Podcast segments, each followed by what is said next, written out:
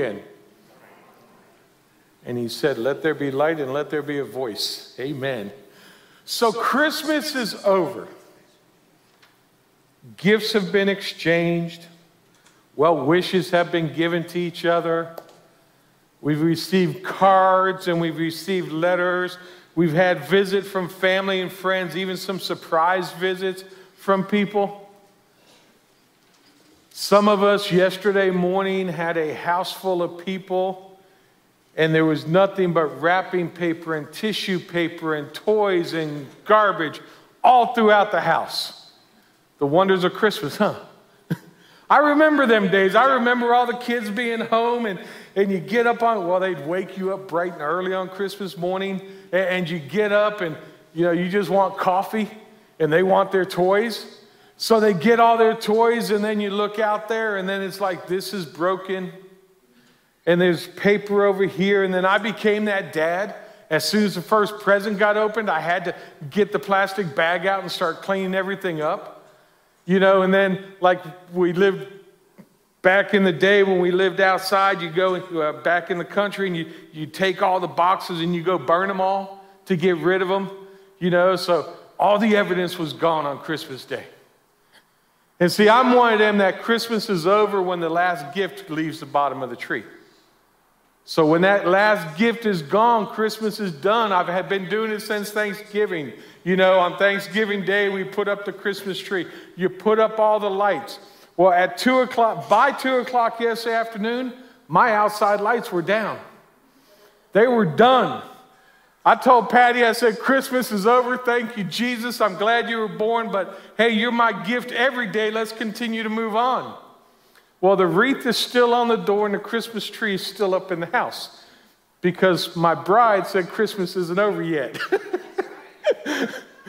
but something tells me that tomorrow when I get home from work, everything will be sitting in the garage patiently waiting for me to put it back up in the attic to bring it down again next Thanksgiving. And you know, in some cases, some of us have already made plans to go return a toy that's already broken. Or maybe you're going to go return something that's the wrong color or the wrong size. You know, it's like, well, thank you, but I need to exchange this. You know, it's the wonders of Christmas. So Christmas is gone, and just as today, the fourth song in the Gospels takes place after Christmas. As a matter of fact, it's about 41 days after Christmas when this takes when this song is actually sung. In the passage today, we're going to meet a man who can now die happy, knowing that he has seen the good beginning for his people and that the rest of the world in the coming of the Messiah. You know, I think it's interesting whenever I read this passage and I think and I ask myself that same question can I say what Simeon says? Can, can I say my life is complete? Can I say I have officially done everything God has called me to do? And generally, when I answer that question, I say no. I can't be that happy person, that joyful person, that person at peace that Simeon is in today's story. But what about you? And maybe you don't know what Simeon says, maybe you're not familiar with it, but are you satisfied with your life? Are you truly satisfied with your life? And if not, what are you doing about it? What are you doing if you're not satisfied with your life? You know, last week we talked about peace. We, we talked about peace, and in today's scripture, we're going to see a man who is at peace and ready to die because of the promises of God. He is that much at peace. He is ready to die. And, and as I stated last week, if your life isn't going as planned, or maybe you're just upset with other people in the world, maybe you got to start by looking at yourself. Because in order to have that peace, you need to be in the right relationship with God through Jesus. And if you can't have that relationship right, you're never going to get other relationships right. So if you're having a problem and you have no peace in your life, look at your relationship with God. And hopefully, one of the things that we'll see today is in, in our awe of the season, it should never exceed our awe for a wonderful Savior. So if you have your Bibles, again, we're in Luke chapter 2. We're going to be in verses 25 through 32. And I guess I need to get to Luke in my Bible. so, Luke chapter 2, verses 25 through 32. Okay, come on, Luke. Luke 2, 25 to 32. And it says, There was a man in Jerusalem whose name was Simeon. This man was righteous and devout, looking forward to Israel's consolation, and the Holy Spirit was on him. It had been revealed to him by the Holy Spirit that he would not see death before he saw the Lord's Messiah. Guided by the Spirit, he entered into the temple when the parents brought in the child Jesus to perform for him what was customary under the law. Simeon took him up in his arms, praised God, and said, Now, Master, you can dismiss your servant in peace, as you promised. For my eyes have seen your salvation. You have prepared it in the presence of all peoples, a light for revelation to the Gentiles and glory to your people, Israel. Amen. Heavenly Father, as we look at your word today, Lord, we just ask that you open up our hearts that we may receive, open our ears that we may hear your voice. And may my words be yours, and may you be glorified through it all as we make this prayer in Jesus' name. Amen. So I think one of the things we're going to see here is, is Simeon himself. Uh, Simeon puts us in a state of awe with his worshipful, spirit led words. And our fourth song, brings us hope, and not only to the Jews, but to all people, even us, the Gentiles. And I think in order to really understand this, I got to read the verses just before this.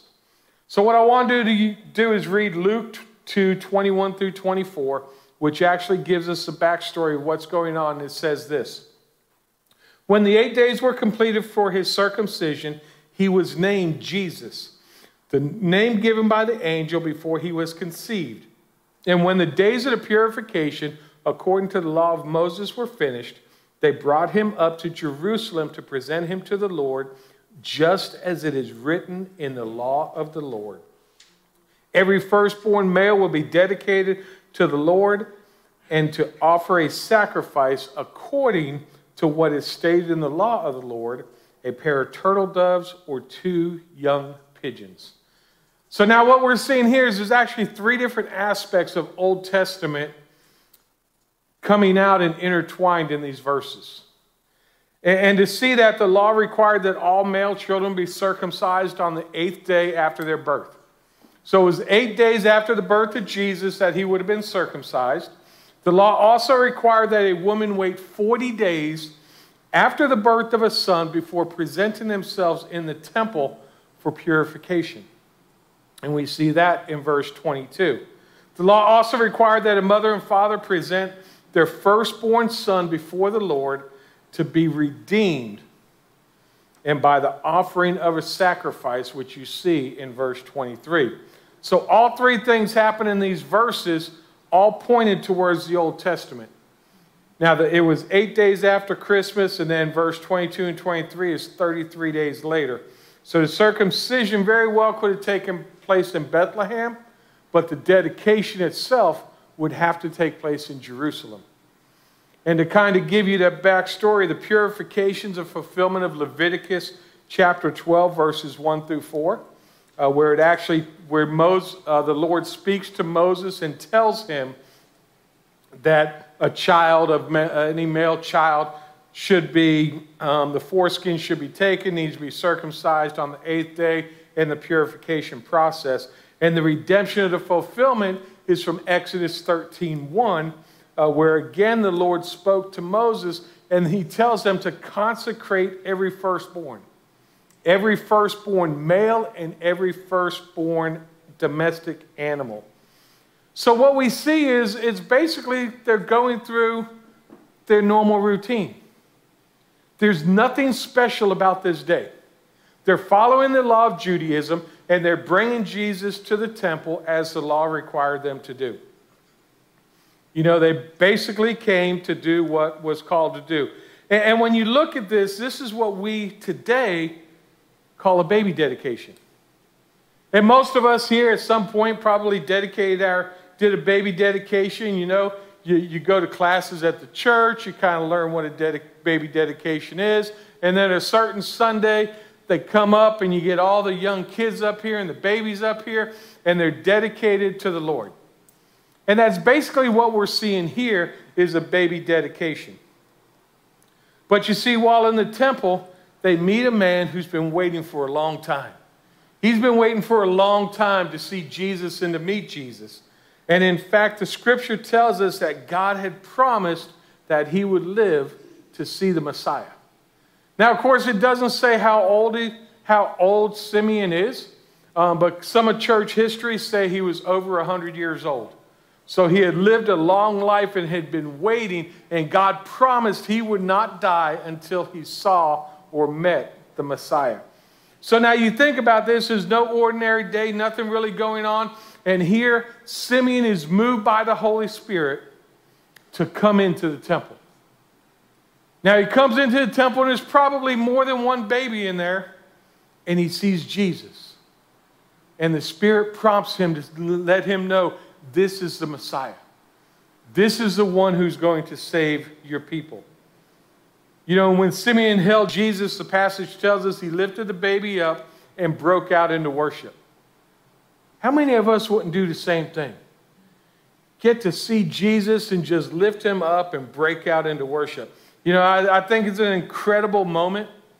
And, and whenever I read this, I think of when I met Jesus and when I received him as my Lord and Savior. Because I began to worship him at that point. And it was all about worshiping him and what he had done for me because I had seen his salvation in myself. So I kind of, anytime I, I, read this and I think of this, I think that's what he must have been feeling. That's what he must have been going through. He, he, everything was right. Everything in his world finally became right because of the promise that God had given him. And one thing we do know is we do know what his thoughts were because the song explains his thoughts. In verse 29, Simeon said, Bless God. And the word used is the same word used by Zechariah in, in uh, Luke 164. When Zechariah was first able to begin speaking, it said he spoke blessing God.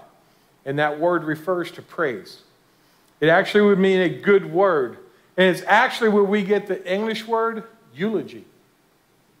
And you think about when a funeral is done and someone reads a eulogy, what are they doing? They're praising the person who has died. They're giving praise and they're glorifying that person. And that's exactly what he's doing here. He's praising and glorifying God. You know, the hymn, each one of the, the songs we've looked at has had a name. This one has a name also. And in Latin, it's called the Nunc Dimittis, which is Latin for the very two words that say, now dismiss. And if you look at Luke 2.29, he actually says, Now, Master, you can dismiss your servant in peace as you promised. He can now depart. He can be dismissed, or he can die at this point in time.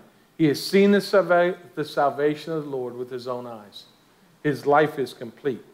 He's in absolute awe, and Simeon was just waiting to see this plan of salvation work out. He saw baby Jesus, and he basically told God, I can now die. You ever done that? Think about it. God, if you will do this, fill in the blank, my life will be complete. Have you ever said it? You know, if only this, I would be so happy my life would be complete. Lord, if I did that, I, you could take me home right now. Understand, Simeon literally said that. Simeon literally said, My life is complete, take me home. He was ready to die because his life was that complete. We say it as a metaphor just to kind of say it. Imagine if God took us serious. Many of us probably wouldn't be in his room. we, we wouldn't be here today. And Simeon literally says this Simeon experienced incredible peace because he finally could rest in God's salvation. And you know, it reminds me of 1 Peter 5, 6, and 7, which says, Humble yourselves, therefore, under the mighty hand of God, so that he may exalt you at the proper time, casting all your cares on him, because he cares about you. What an amazing truth of Scripture, isn't it? Simeon goes on in Luke, uh, in verse 30, he says, For my eyes have seen your salvation. Simeon says that in holding baby Jesus, he has seen salvation. He's seen it and he's ready to die. Can you imagine the joy he must have felt looking at the baby? Knowing the baby that he held in the air upheld the universe and was going to save his people. And as he held him in the air, praising God for him, it had to be an amazing moment for Simeon. Think about this. Imagine being on death row and you're about to go to the electric chair, and someone steps up and says, It was me, and you get pardoned. Someone to take your place on death row. And that's exactly what Simeon's seeing here. I often wonder that when Jesus died on the cross and they say, you know, souls and spirits came out of the graves, if Simeon wasn't one of them because he was ready to die. Jesus was 40, 41 days old. Simeon was ready to die. We don't know how much longer he lasted. I don't think he lasted another 33 years. He was ready to die because of the joy he saw. He was finally able to say, Thank you, Jesus. Thank you, Lord, and know that salvation was coming to the and protection was coming for the Israel people, for the Jews. He goes on, he says, You have prepared it in the presence of all peoples, a light for revelation to the Gentiles and glory to your people Israel. Simeon's talking about how Jesus is going to save the world. It wasn't just about the Jews, it was about everybody. And understand, at this time, Jesus wasn't crucified. He hadn't been crucified, he hadn't been resurrected, he hadn't even, the whole scope of God's plan hasn't even played out hasn't even played out, and yet Simeon sees that Jesus is going to save the world. He knows that salvation has come. And in fact, it's interesting because verse 33 actually says it causes Mary and Joseph to be in awe as well. Now, Mary and Joseph were visited by an angel. They knew who Jesus was going to be. But when Simeon spoke, they were still in awe which tells you it must have been pretty powerful what he was saying and the excitement that he had in him. And you see, at this moment in Christmas season, I think sometimes we can get caught up and we lose that awe that comes through Jesus. We, we lose that awe in Christ and we forget about what he's done for us. You know, typically during Christmas season, we're in awe of so much more because it's the nature of the season. There's so much going on. You know, we're, we're in awe of people's kindness through the gifts that they may share, through the blessings that they may give through gifts. They can be in awe of the gifts that we receive, in, in awe of all the lights, of all the parades. We were talking earlier about different houses, the way they're decorated.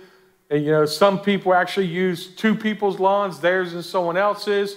Um, as Bonnie was telling about a house that was really done up, and the people next door just had lights that pointed that way and said ditto, you know. So, but we can get all in awe of this. Last night, Patty and I went out and we drove around looking at Christmas lights because it's all these different things that you can get in awe of.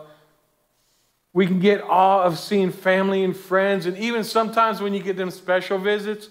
I remember coming home when I was in the military and not letting my mom know I was coming home and walk in on Christmas Day to surprise her. And you see them all the time on TV, so there's a lot to be excited about during Christmas. But it's still, we should all be in awe about Jesus, our Savior. The Savior of the world should be what we look to the most. And I think an important aspect of this song is found in verses 31 and 32.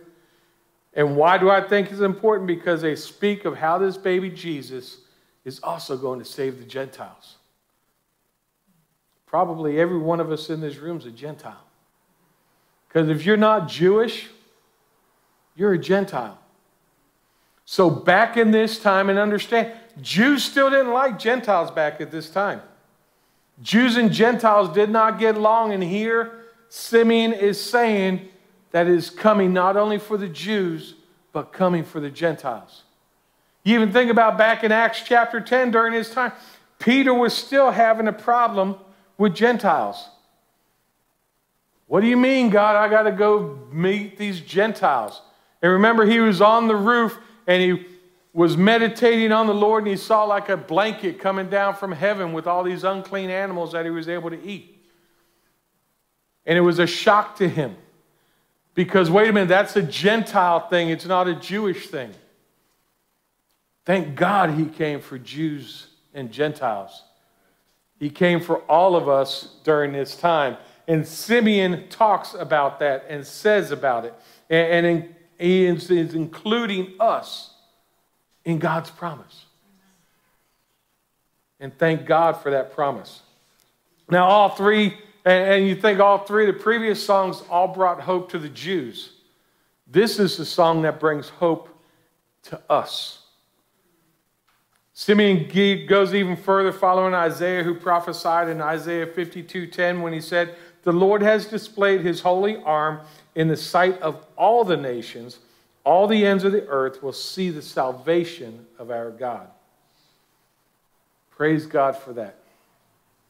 So, what would it look like if we lived the way Simeon lived? What if we lived our life with the expectation of God going to fulfill a promise that He gave us? Would our life be different? Would we just go through life mundane? Or will we be a devoted person like Simeon is? Would we be waiting and urgently waiting for that day for God's promise to come true so that we can say, Lord, I'm ready. I am ready to go. He patiently waited on the Lord and then he praised him and was ready to leave this earth. He was overjoyed by the salvation of all people. He was overjoyed by the salvation for all people. When's the last time you were overjoyed for salvation? Think about that. When was the last day you were overjoyed about your salvation? Besides the day or the first week after you received Jesus. Remember the day you accepted Jesus? Y'all remember that day? Do you remember the excitement that was in you? You had to go tell somebody. You had to go tell it on the mountains. Go tell it on the mountain Jesus Christ is born. What happened? Why aren't we overjoyed anymore? Imagine if we lived our life every day the way Simeon did and had that overjoy and were joyful because of what Jesus has done for us. The day we accepted Jesus, as I said, on Christmas Eve, the greatest gift isn't just on Christmas. The greatest gift is every single day of our life. And we should be overjoyed each and every day of our life for what He has done for us.